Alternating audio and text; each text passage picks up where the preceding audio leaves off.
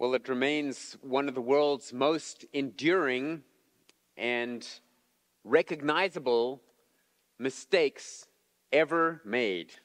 The error occurred on August 9th in the year 1173.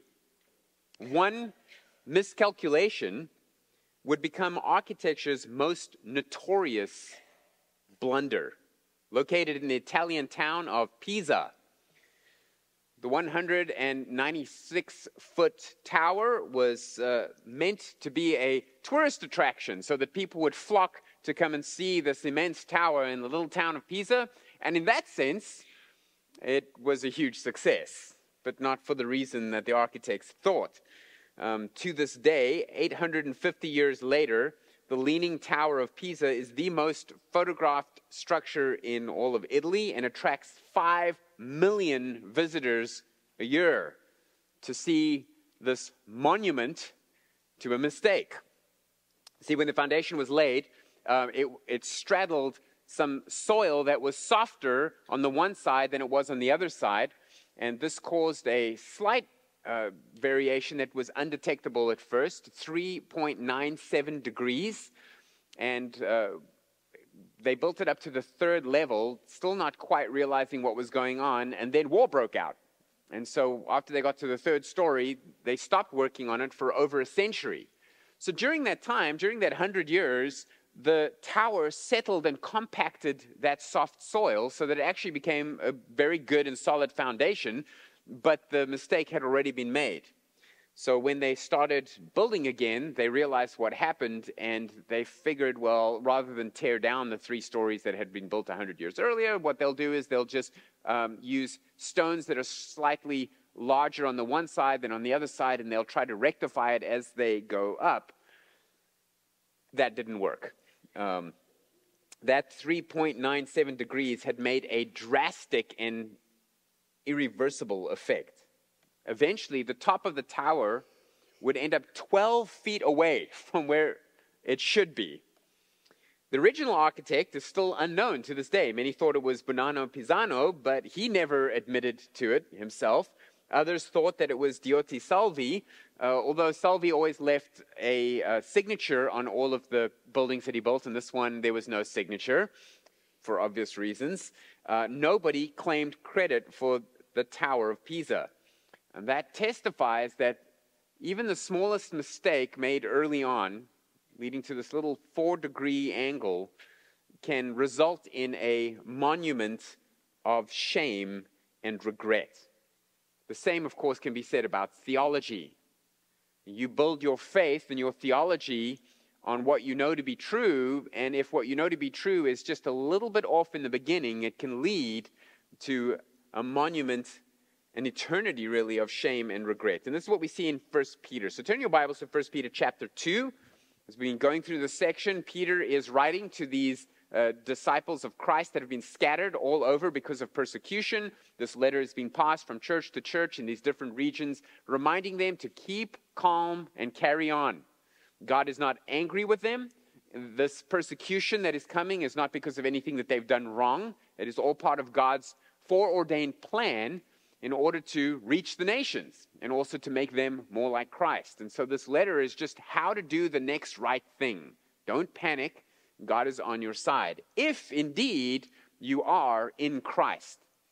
Last week we saw uh, what it means to be a, a Lego brick in the, the bigger system, the universal system of the universal church. Each of us are little individual bricks, but a brick on its own is pretty useless until it gets plugged into a larger structure. And so you are plugged into the universal body of Christ by being plugged into a local church. And that's what we looked at last week and what our place is in the universal and the local church. And that brings us to verse 4. So let's pick it up in chapter 2, verse. Well, I'll take it from verse 2. Like newborn infants, long for the pure spiritual milk that by it you may grow up into salvation, if indeed you have tasted that the Lord is good.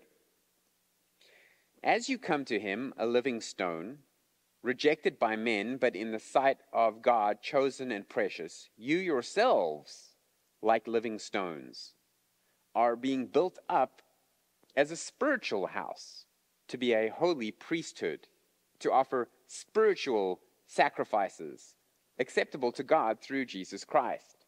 For it stands in Scripture Behold, I am laying in Zion a stone, a cornerstone, chosen and precious, and whoever believes in him will not be put to shame.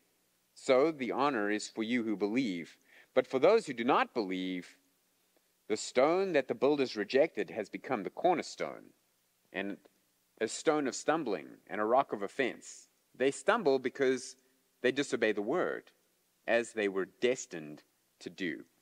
That's our section for this morning. We're going to look at three factors to consider when laying a foundation for your faith. I think one of the most terrifying things that we could imagine is that you appear on Judgment Day confident in your salvation, confident in your religion, confident that you're going to be saved, and finding out that you've actually built your entire faith on the wrong foundation. There will be many in that camp on that day, many people experiencing that, and we want to make sure we're not those people. And so we're going to look at three factors to consider when laying a foundation for your faith. Firstly, the cornerstone of belief, then the confidence of believers, and then the consequence of unbelievers. So, firstly, the cornerstone of belief we see in verse 6. For it stands in Scripture Behold, I am laying in Zion a stone, a cornerstone, chosen and precious, and whoever believes in him will not be put to shame. Now, first things first, we have to figure out what, what is a cornerstone. Maybe you're quite familiar with this concept. Uh, maybe you've heard sermons on it before. Uh, some people talk about the, that keystone or the capstone uh, that's in the middle of an arch, that if you remove it, the arch falls down. But that doesn't really make sense because later on he's going to talk about tripping over this stone. So, what is a cornerstone? Um, well, there's a hint in the opening formula, verse 6 for it stands in Scripture. Uh, Peter is quoting from the Old Testament. He's quoting from Isaiah chapter 28. It's the passage I read earlier today. Um, Paul also quotes this, by the way, in Romans 9 33. And it says in Isaiah 28 16, Therefore, thus says the Lord God, Behold, I am the one who has laid as a foundation in Zion a stone, a tested stone, a precious cornerstone of a sure foundation. Whoever believes will not be in haste, and I will make justice the line and righteousness the plumb line. Uh, what's interesting is that Peter actually changes the wording of the quote. He doesn't get the quote spot on, and neither does Paul. And a lot of people sort of they get kind of antsy about that. Did, did Peter not know his Bible that well? Was he misquoting Isaiah and Paul as well? So, one of the things when you're interpreting scripture and you're looking at how the New Testament uses the Old Testament, there's one presupposition I, I want you to always have when you're reading anything written by someone in the Bible. These people knew what they were doing, they weren't making mistakes. We know, as I've taught in previous sermons, that the Bible was inspired by God. The Holy Spirit breathed out the Bible. That's why it's inerrant, it doesn't have mistakes. The, the people that God used were born along by the Spirit to produce this. And so come to it with the presupposition that they know what they're doing, that these are intelligent people that have a strategy with the way they're quoting and the way they're using the Old Testament. Or um, as they say in Boston, I just found out, my boy is wicked smart.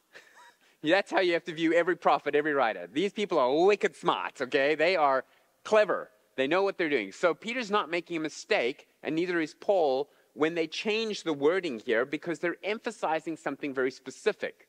Isaiah was writing to Ephraim and the leaders of Jerusalem um, bringing judgment upon them, declaring that judgment was going to come, and that they have rejected the cornerstone. Isaiah may have been referring to um, King David that had been uh, direct, rejected in the past by some, and uh, we know that in Psalm 118, um, which he quotes a little later on as the rock of offense. That's definitely the context talking about David. So, what Peter wants to do is draw attention to it's not what you did with the Davidic dynasty, but with the specific son of David. This is the mistake that you have made. So, what is this cornerstone that's spoken of in Isaiah, that's spoken of here again? Well, let's start with the word Zion, because he says, um, I'm, uh, Behold, I'm the one who has laid a foundation in Zion, a stone, a tested stone. So, Zion is uh, what we call a metonym. A metonym is a figure of speech. We use it all the time in English as well, where uh, one smaller thing represents something bigger. So, for example, we often talk about in the news, you'll say, the White House has released a statement. Well, the, the White House is the, the building that represents the government. So, this is the, the view of the White House, means this is the representation of the entire administration of the government, right? Um, or the Kremlin represents the government of Russia, right? And so here you've got Zion, which is a place, a mountain in Israel. It's the hill on which the temple was built. So when he says Zion, it is a metonym for the entire administration of God's kingdom. So God's kingdom is Zion. That, you, you know, Jews at the moment, Jews who believe in um, bringing in a, a Jewish homeland, they're often called Zionists. So this is what it's referring to, that this is God's mountain, which represents his kingdom. And he says, on this foundation, it, it's this cornerstone is what causes it. Now, this is a common image in building. A cornerstone is so once you've decided, let's say you're going to build a, a building this size, this church, and you, you, you position it, um, what they would do is they would get one stone and they would angle it the way they want the rest of the building to go and they would make sure that it's perfectly level and that's the way they want and then that's that's the cornerstone and then you build along that, those lines up down everything as long as it's perfectly at a right angle that's going to be your building now imagine after you did that you walk away and some guy kind of kicks it and it, it moves by let's say 3.97 degrees no one's going to notice that that little mistake that little change but once you've built an entire building, the whole building is going to be off. And if it's a 196 foot building, it's going to be off by 12 feet, right? Like the Leaning Tower of Pisa. So that's what he's saying is that these people, God has laid this, this cornerstone that you can build your faith on so that you can have confidence on Judgment Day. But if you if you pick the wrong stone, you think this is the cornerstone when actually it's that one. This one isn't positioned rightly. It's going to affect everything about your faith. So when God says, I'm laying a, in Zion a cornerstone, he says, I'm setting up the lines by which my kingdom will be built and by which you will be judged. If you get these lines wrong, everything's wrong. Uh, he, in, in Isaiah, he spoke about the plumb line of uh, righteousness and justice. The, picture lines on a grid on a blueprint, and the plumb line, of course, is the, the, perpendicular angle. And so all of this, he's telling you, this is what righteousness is. This is what justice is. This is the person on whom your entire faith needs to be built. If you pick the wrong one, it doesn't matter how good your religion is, it's the wrong religion. You can be sincere and yet sincerely wrong. And so you need to be careful. It's like writing an essay. As I've been preparing for my exams, I heard this horror story about a student who wrote an essay they give you like two hours. You have to write like a 5,000 word essay from memory. And he had read the question wrong when he prepared the essay. And so the, the question was something like um, give an overview of recent trends in New Testament studies. But he had prepared an essay for give an overview of the New Testament. And so when he got the exam, he just saw the words overview, New Testament. Yep, that's the one I prepared. And he wrote a whole essay on, you know, the Gospels and then the epistles and Revelation and the whole overview of the New Testament. 5,000 words took him two hours and he got zero. Because he didn't mention any of the New Testament trends, the overview of the New Testament, the trends in New Testament studies, like, you know, the view of deponency or the authorships of the various books or those types of things. So you don't want to make a mistake in the beginning, and you, you're very sincere and you're very knowledgeable, and you have this, this religion, and it's really good. It's just answering the wrong question. You got to get your cornerstone right up front to make a mistake with Jesus affects your whole eternity. That's why verse 6 says, For it stands in Scripture, Behold, I am laying in Zion a stone, a cornerstone, chosen and precious. The cornerstone of God's kingdom is Jesus Christ. The Father sends him. I am laying in Zion a stone. You know, what's interesting is Peter uses a different word there from the original quotation as well. The original quotation is just kind of, I'm putting this stone there. This is a word that means I'm appointing the stone. I'm, it, it, it emphasizes God's initiative in setting up the structure. So the Father sends Jesus Christ. The Father chooses Jesus Christ. Uh, he calls him the cornerstone chosen, chosen by God. And the Father values Jesus Christ. He's the precious one. Uh, and we looked at that last week as well, where the, the voice at Jesus' baptism, the voice of the Father said, This is my Son, in whom I am well pleased. It doesn't matter what Pilate thinks about Jesus or what Judas thinks about Jesus or what the uh, unbelieving Jews who called for his crucifixion believe about him. It only matters what God the Father thinks about him, and God the Father values him. And so he is appointed, he is chosen, he is precious, and therefore, for a human being to reject Jesus Christ is to reject the Father. There is no such thing as saying there are many different ways to God. There's the Muslim way, there's the Buddhist way, there's the Christian way. And as long as you believe what you believe and you're sincere and you do the best that you can, God will take that into account because there are many different paths. No, that is the opposite of what God has revealed to mankind. That is something that Satan wants people to believe so that they can pick and choose whichever religion they want, that they're comfortable with, that suits them and their lifestyle. And God says, no, this is the cornerstone. These are the lines. This is the plumb line. I'll tell you what justice is. I'll tell you what righteousness is. And I will tell you that your faith needs to be based on Jesus Christ. And if you reject him, you reject me. And yet there will be countless people who die and wake up in the presence of their Maker feeling perfectly confident that they have stuck to their religion their entire lives and find out it was the wrong one. You had a good answer to the wrong question. No other standard counts, no other lines work except for Jesus.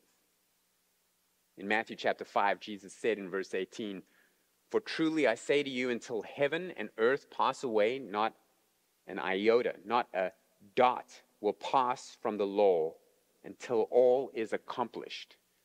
What God has said needs to be done, that righteousness, someone needs to do it. Someone needs to accomplish it. And then he said, For I tell you, unless your righteous deeds, your righteousness, exceed that of the scribes and the Pharisees, you will never enter the kingdom of heaven. So Jesus is saying that everything that God said the standard is in the law, every jot and tittle of which needs to be accomplished by someone, and you all think that the people accomplishing it are the Pharisees and the scribes, because these were the ones who made a, an absolute obsession out of keeping every last little law and every little jot and tittle. These are the ones that Jesus describes as tithing their mint and their cumin. You know, they tithe their spice rack when they give. I mean, these guys are down to the minutia. And the Jew, the normal everyday Jew is just like, man, I'm, I'm glad they got that sacrificial system going because I can't live up to that righteousness. There's no way I could be a Pharisee. And then Jesus comes along and says, they're not even close. You think it's hard to be like them? They're not even doing it right. You need to be perfect as your Father in heaven is perfect.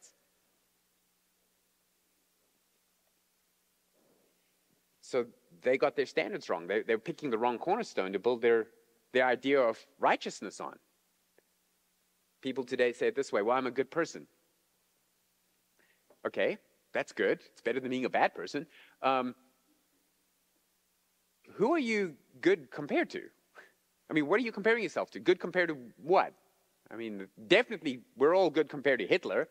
I mean, I haven't killed six million people, have you? You know, so there's one thing.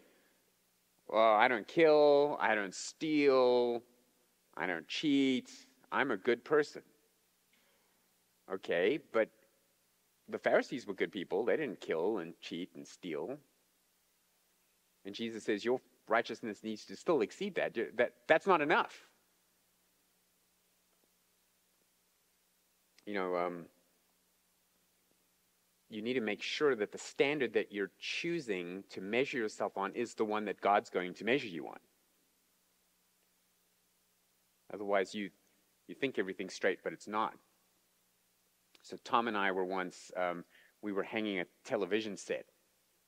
And by Tom and I, I mean Tom was hanging a television set, and I was watching and learning. And, uh, and if you had asked me to do it, I would have just used a, a level. You know, we call them a, a spirit level in South Africa because it's got that little bubble.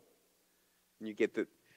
But Tom taught me that the spirit level only works and only looks straight if the whole house is straight.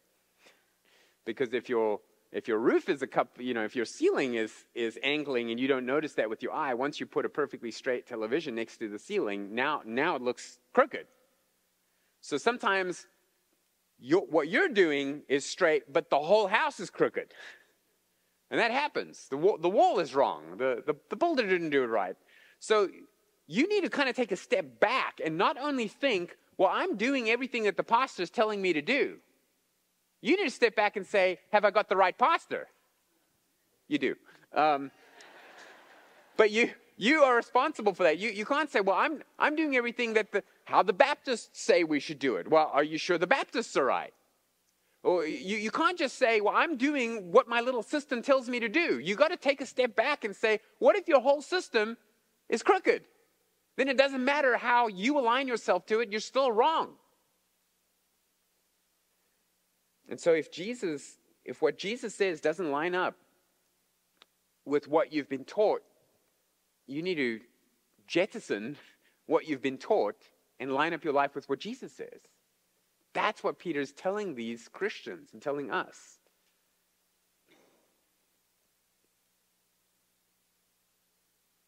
If you measure yourself against random stones on the pile, like other people that are worse than you, you're going to give yourself a sense of false assurance. Never ever think to yourself, I'm not as bad as that other person. I mean, I'm not perfect, nobody's perfect, but at least, I mean, at least I'm going to church. At least I'm giving to the ministry. I pray, I read my Bible, you know, I'm faithful to my spouse. I'm good enough. I mean, these other friends of mine, man, they're, you know, they're committing adultery, they're, you know, cheating on their taxes, they're getting drunk on the weekend. I mean, I'm not perfect, but at least I'm not that what you're doing is you're, you're building your confidence on random stones that you're picking. Whereas the cornerstone is a stone of absolute perfection, perfect righteousness. That's who you have to measure yourself against. So that's the cornerstone of our belief. Make sure we have the right cornerstone. The right cornerstone is Jesus. Your application, your homework is go learn about Jesus. Read about him in Scripture. Meditate on what it is that he did, what he claimed, who he said he was, what he was able to prove. He is the cornerstone of our belief. Do not fall into the temptation of thinking that if Jehovah's Witnesses get a little bit wrong about Jesus, or Mormons get a little bit wrong about Jesus, at least Jesus is in the mix. No, you need the Jesus in the Bible as he revealed himself, not as human beings came up with a way of describing him. And then you build your faith on him. So that's the cornerstone of belief. Secondly, another factor you need to take into account is the confidence of believers. What, what do we have our confidence in? Okay, well, let's say, so Jesus is right, we agree that, but, but now what? Verse 6 goes on to say, For it stands in Scripture, Behold, I am laying in Zion a stone, a cornerstone chosen and precious. And here it is. Whoever believes in him will not be put to shame. Whoever believes in him. You know, last week we looked at you need to come to Jesus. You need to come to Jesus. You need to believe in Him. Now, this can be confusing because those of you who know my testimony know I, I got saved, became a Christian um, when I was 20 years old. I was in college. But I had grown up in a family that took me to church, heard the Bible. I went to a Catholic church, and I often heard this you need to believe in Jesus. And if you had asked me, Do you believe in Jesus? I would have said, Absolutely. I believe in Jesus.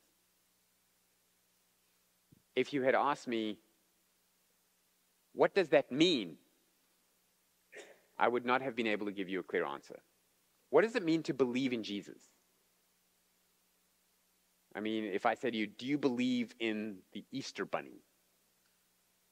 What, is what does that mean? Do you believe the Easter Bunny exists? No, I don't believe in the Easter Bunny. Okay, what about those of you who do believe in the Easter Bunny? there may be some of you. Okay. But what does that mean? Just that you believe the person exists?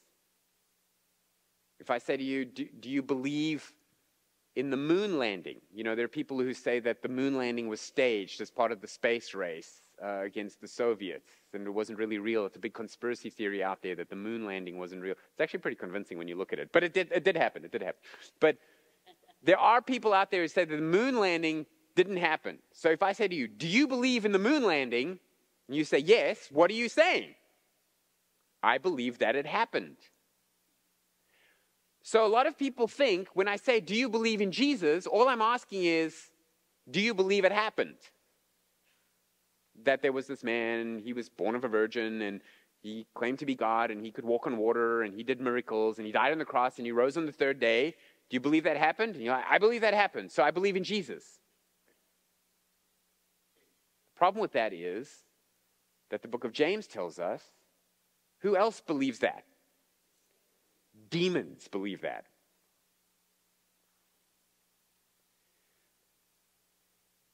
The Pharisees who heard from the Roman soldiers that Jesus' body had been, you know, they lost the body. They were, they were guarding the tomb, and, and they told him, These angels came, we felt like dead men, the body was gone.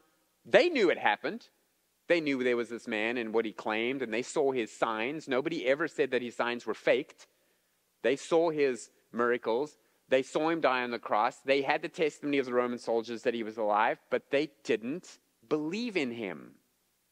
So believing that something happened isn't what Peter's saying about, isn't what Peter's talking about. Whoever believes in him will not be put to shame. That's why I could be unsaved before the age of 20 and say, I believe in Jesus. And my fear is that there's people here today who think that they're saved because they can say, I believe in Jesus. And all they mean is, I believe the stuff in the Bible happened. But that's not what that means. A better way to phrase it is I trust in Jesus. You know, there's a, there's a difference to that. To say I believe in him is right if what you mean is I trust in him. See, I believe in the moon landing, but I'm not staking my soul on it. I'm not, I'm not making any decisions based on whether it happened. But when you trust in it, that means you're now, you got some skin in the game. You're saying, I'm entrusting my soul to this person and all the things that he claimed and all the things that he did. Peter says, Whoever believes in him will not be put to shame. Do you ever have doubts? I think if we're honest and we think carefully, look at our souls, would say, I, I, I think everybody has doubts at some point. Do you ever wonder, what if this whole Christianity thing's not true? I mean, there's millions of people who they believe in stuff that's not true. What if I'm one of the people that believes in something that's not true? What, what if it just didn't happen? What if the resurrection isn't true? What if there's a different way that's the right way? What if we just die and then when we die, there's like nothing? It's just oblivion. There's no afterlife, there's no heaven or hell. It's just annihilation. Just you just disappear. What if that's what happens? These are good questions you're asking. What you're really asking is how do we know?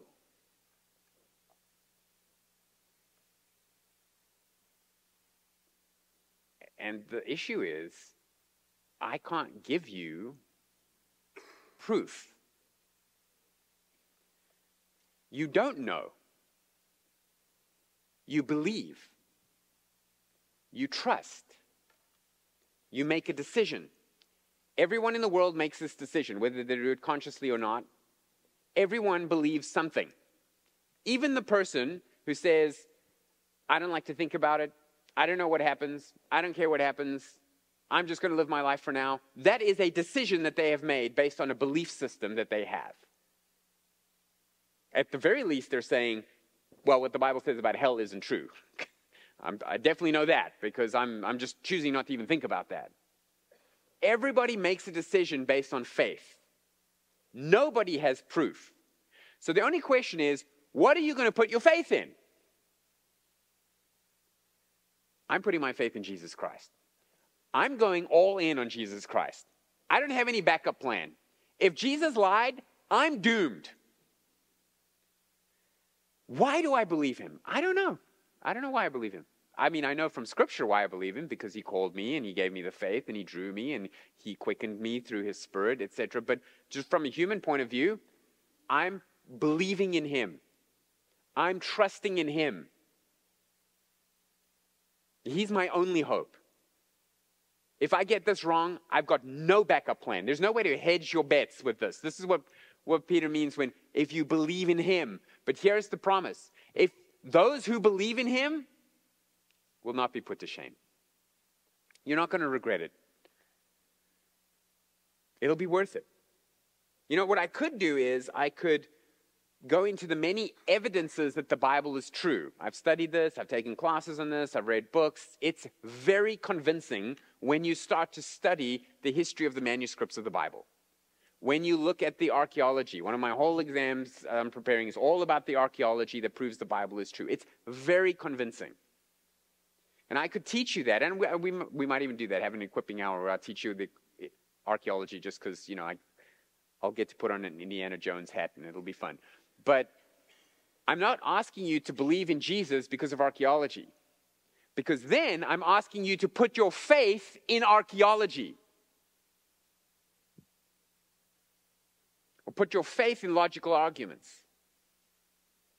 persuasiveness. I could prove from history and testimony of people. I could show you rational arguments. I could show you scientific arguments. But then I'm asking you to believe in arguments and their persuasiveness, to believe in history and its reliability to believe in evidence and its interpretation, to believe in testimony and the emotion of that testimony.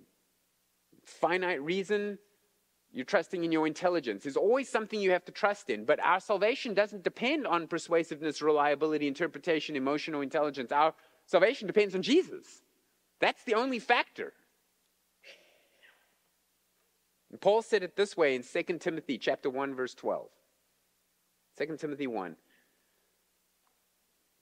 I am not ashamed, for I know whom I have believed, and I am persuaded that he is able to keep that which I've committed unto him until that day. Not I know what I have believed, I know whom I have believed. It's a person. Jesus is not asking you to trust in the doctrine of election.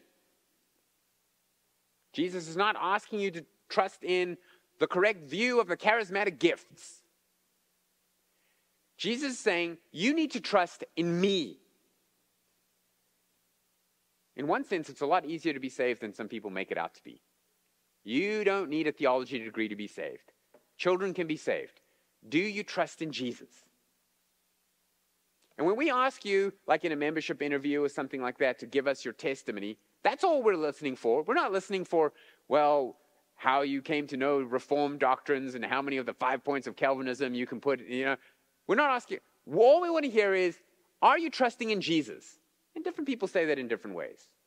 Yeah, I was, I was feeling really guilty. I, I knew what I was a bad person and I didn't know what to do about it. And then I, I just went to Jesus and asked him to forgive me. And, and now I have this joy. Great, that's the testimony. That's how you get saved. I, the whole point of I came to Jesus and made it his problem. That's what saves you.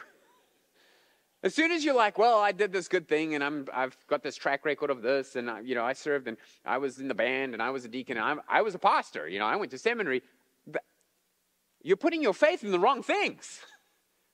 The right answer is, I was bad. I made it Jesus' problem. I'm going to heaven.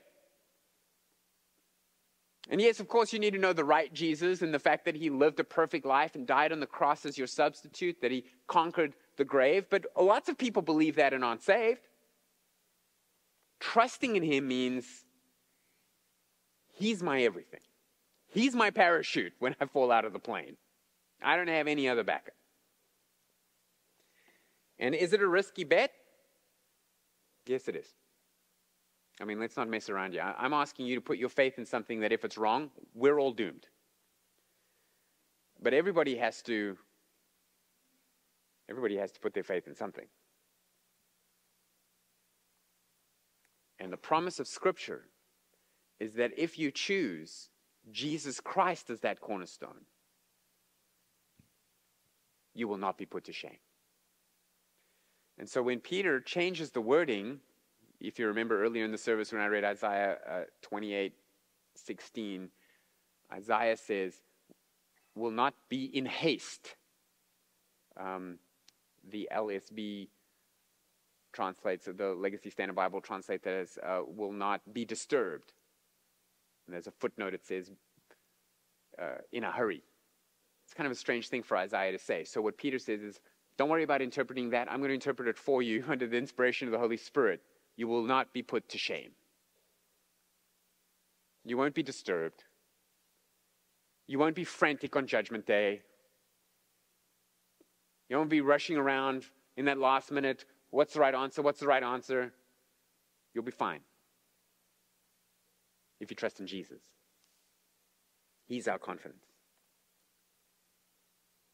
So, the third factor, we looked at uh, the cornerstone of belief, Jesus Christ the confidence of believers is you actually have to trust in Him and Him alone for your salvation. And the third factor is the consequence of unbelief. Now, there's good news and bad news. The, the bad news is we only have like three minutes left. The good news is we have got a whole sermon on that point next week. But I wanted to just mention to you what this, what this is here the consequence of unbelief. So, verse 7 says, So the honor is for you who believe but for those who do not believe, here's your two choices. For those who do not believe, the stone that the builders rejected has become, or has turned out to be, the cornerstone. And, another quote, a stone of stumbling and a rock of offense. They stumble because they disobey the word, as they were destined to do. So here Peter tells us Put your faith in Jesus. That's the confidence of believers. So you pick Jesus, he's the cornerstone. You put your faith in him, you trust in him to save you, in him alone, not your own good works, okay? So that but now he's he's moving to the warning part of his message, of his argument. And he's saying that if you try to choose another way, Jesus is not just going to say, okay, well, I agree to disagree, but come on in anyway. Jesus is not going to say, okay, well, you missed the fact that I was the way, the truth, and the life. No one comes to the Father except through me. You missed that part, but you were really, really good at what you were trying. So we're just going to let you in. Peter's warning you if you get this wrong, then this cornerstone becomes the stone that crushes you. Every human being finds himself between a rock and a hard place. You either put your faith in Jesus Christ, the rock of your salvation, or you get crushed by that rock. There's nothing in between. If you ignore the cornerstone, he becomes a stumbling block, an obstacle to your salvation. So Jesus is the only way to be saved, but if you reject him, he becomes the obstacle for you to get saved. You have to deal with him, you have to come through him. And if people get offended by the Jesus part of things, they cannot be saved. You see this with Paul in, in uh, uh, what's it, Acts 17 on Mars Hill, and he's busy preaching to the philosophers, and they're just lapping it up. They're lapping it up. Everything's fine. And then right at the end, he says, and God is going to judge the world by this one man whom he raised from the dead. And poof, the whole thing explodes. Ah, everyone, no, no, no, no, no, no, no, no. We reject that part. We love the other stuff where you were quoting our poets. Not this part about this guy, Jesus Christ, who raised from the dead. No, no, no, no. And some of them scoffed. Some of them were like, I got to think about this. But some of them believed. And they joined the early church. That's your choice. You either scoff and you're rejected, or you believe. Now, why? Why do some people reject? And this is what next week's going to be focused on, but let me just give it to you in verse 8. They stumble. Why? Why do they stumble? Because they disobey the word as they were destined to do. That's why people aren't Christians. Because they disobey the word and they were destined to do so. It's their choice and it's their destiny. Now, that's a very, very complicated thing I just said. People go to hell because it's their choice some people like to use the word free will. And it's their destiny. Predestination. Two reasons their choice and their destiny. The reason they reject Jesus' salvation is because they reject his lordship. They don't want to obey him. They don't want to give up their sexual preference, the way they spend their money, the way they spend their time, what they believe about this or about that. They don't want to give that up. They disobey him. They don't want him as their Lord. They choose independence. They ignore Christ's authority that he has over how they live. But the other reason introduces us to one of the deepest mysteries in Scripture. They stumble because they disobey the word as they were destined to do. They choose to disobey because they were destined to disobey. Destiny means decided beforehand. Now, I can already hear you asking these questions. How can a person make a choice if it's also their destiny to make that choice? How can that be a free choice? How can, a person, how can it be a person's fault for making that choice when it was their destiny to make that choice, decided beforehand? Is there a better way to understand the word destiny, maybe? What does the rest of the Bible say about destiny? Answering those questions and dealing with this issue of destiny is like trying to solve a Rubik's Cube in the dark, underwater, with mittens on. but we're going to take a stab at it next week. So come back next week. For now, you need to know this you need to deal with Jesus Christ. Don't make the mistake that will cause an eternity of regret and embarrassment and shame. Don't build a tower of your faith on soft ground. Build it on the rock that is Jesus Christ. As we will sing in a moment, my hope is built on nothing less than Jesus' blood and righteousness. I dare not trust the sweetest frame, but wholly lean on Jesus' name, on Christ the solid rock I stand. All other ground is sinking sand. Let's pray. Our Heavenly Father, we are so moved when we read of this challenge, this warning, this invitation from the Apostle Peter. What a blessing it is to know that no matter how wretched we are, no matter what we've done, no matter how entrenched we are in sin, we can be saved, we can be forgiven, because of the mercy and the love that is found in Jesus Christ and in Christ alone. And yet, Father, I do pray for those, maybe even among us, or listening to this online, or have access to this gospel we just pray for those that reject Jesus Christ and are hedging their bets and maybe believe in Him, but also in other methods, in their own good works, in their own track record. Pray that you, in your spirit, would convict them of their sin and draw them to the Savior to realize that He is the only rock on which we stand. And that all other ground, even our own good works and efforts and merits, other religions, all of that is sinking sand. We pray this in Jesus' name. Amen.